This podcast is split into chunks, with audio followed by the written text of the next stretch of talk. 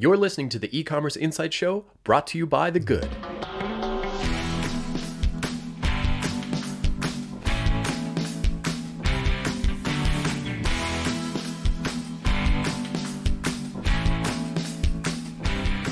Hello, everyone. My name is Ethan. I am a conversion strategist at The Good, where I support our small, medium sized business clients.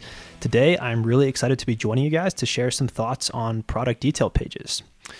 Product detail pages, or PDPs, as I'll be referring to them throughout this podcast, are really fascinating aspects of e commerce websites since they're most often the place that a user is going to find one of those kind of key pieces of information that they really need to convince them to convert from just a visitor on the website into a customer. But we look at product detail pages a lot, and there are so many common pitfalls that I see with how brands present their product information on these pages. This can include not paying attention to what's being shown above the fold on desktop and mobile, not considering the flow that someone's taking in terms of how they're arriving on the page, or failing to clearly highlight the features of the product and contextualize how these features will actually benefit the curious shopper in language that they can relate to and understand. So, given that we have these issues, I wanted to start off by thinking about some key questions that you can ask yourself to help determine the best strategy for you on these product detail pages. One of the first questions I'd ask you to consider is how expensive is my product? I'm asking you this because the higher the price, the more important it is to contextualize your product benefits, tell the story, and provide tangible value and the social proof that you're using on the page. Another great question to ask is how complex are the decisions that go into purchasing a product? You might have something that's very simple where all someone needs to select is the quantity that they're looking for. But in other cases, you might have a product where someone needs to select the size, the color, something like flavor.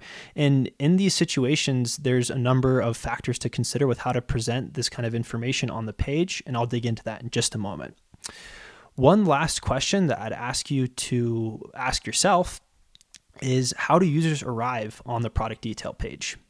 If most of your users are coming from an internal page, you can assume their familiarity with your brand's unique selling propositions is significantly higher than someone who might be landing on that PDP for the first time and could need some background and context information on not only the product, but your brand's story itself.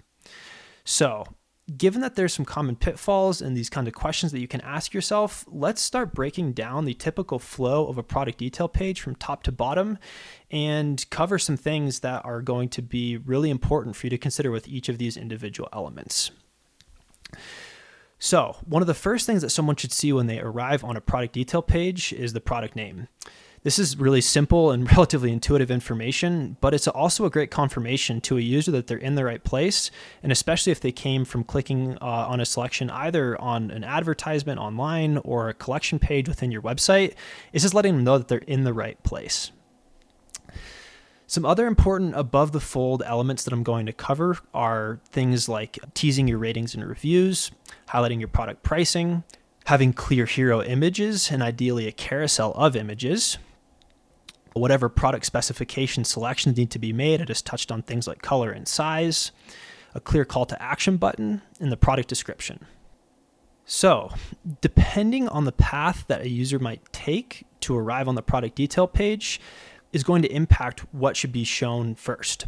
For example, let's think about someone who might be arriving from another page on your site if they're already familiar with some of your brand's unique selling propositions, they know some of your story, you might as well go ahead and include as much of the buy box or the area where someone can make their product selections and actually add the product to cart as prominent as possible. It's not going to be quite as important to make sure that you're telling that story since they're already somewhat familiar.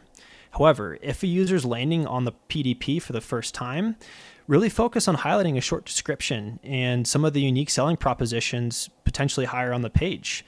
Brands will often feature these unique selling propositions directly beneath the add to cart call to action.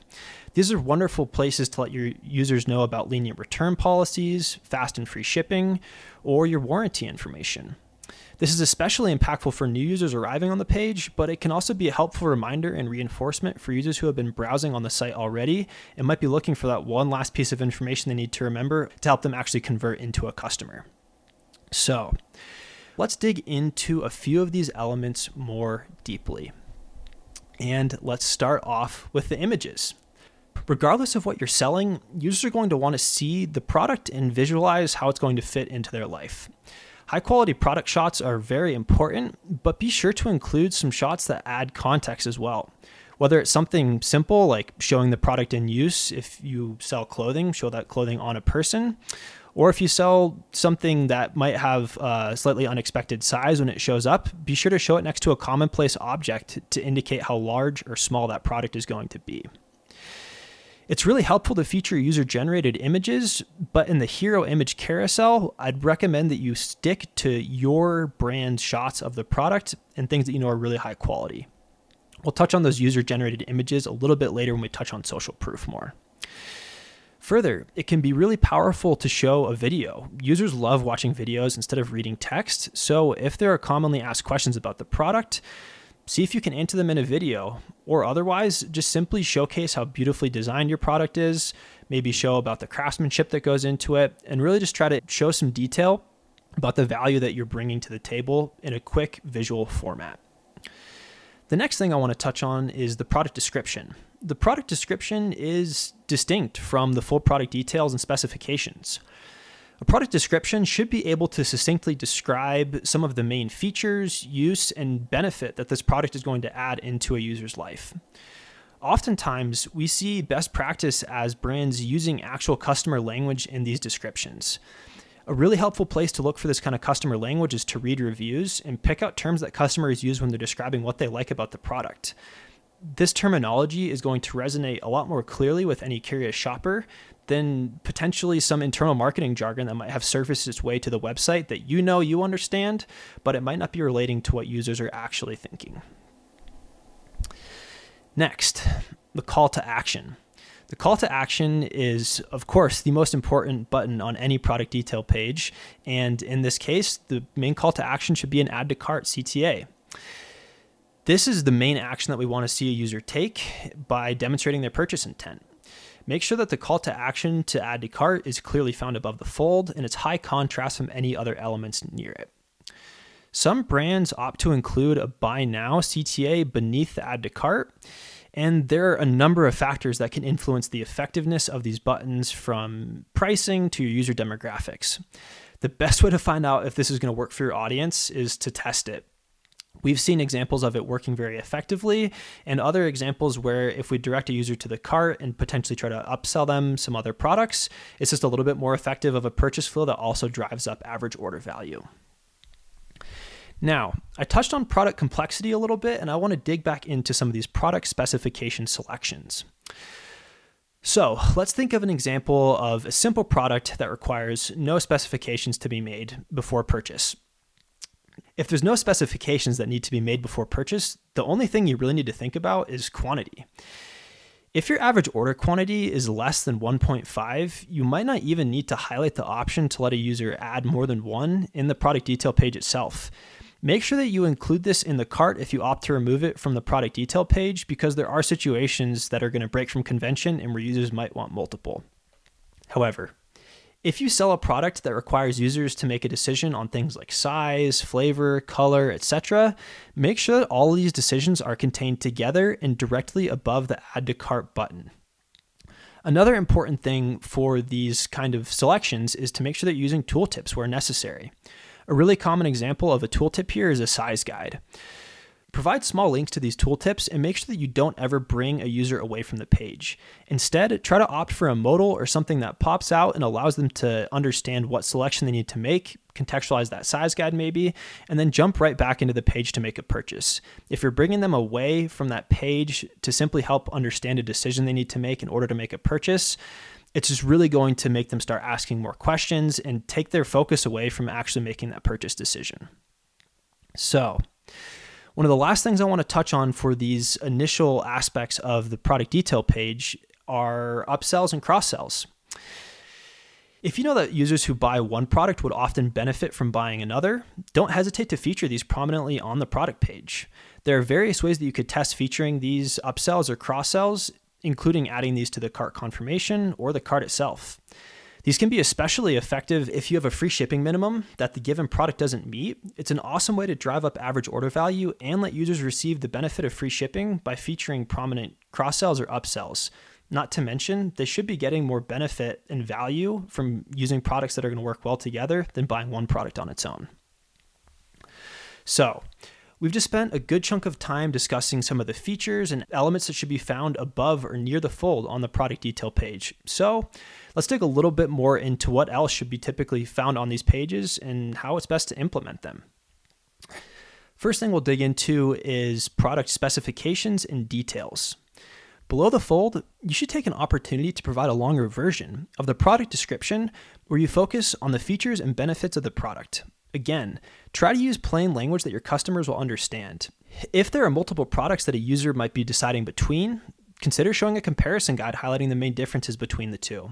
There are oftentimes some key attributes that a user will be looking at, and making sure that you can call these out effectively and show the differences between the products is going to just facilitate an easy purchase decision and make sure someone's happy with the product that they receive.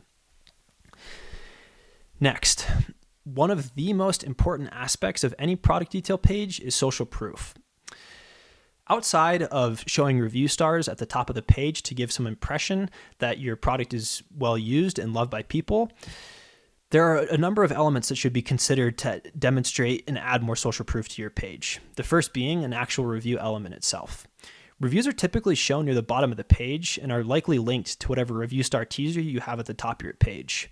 You should always show the star rating both visually with the number of stars that the product is receiving filled in and numerically, for example, 4.8 out of 5. Providing this context just gives users an additional validation that your product is used by other people and that they can trust you. Great ways to build out reviews and make them feel more personal is by attaching customer names and images. This just gives a sense of personality to the reviews and just makes them feel more authentic. Giving users the option to add images of themselves using the product can be even better. Giving curious shoppers context as to how this product is fitting into the life of another satisfied customer is a wonderful way to build trust and provide some really convincing evidence that someone should make a purchase decision right now.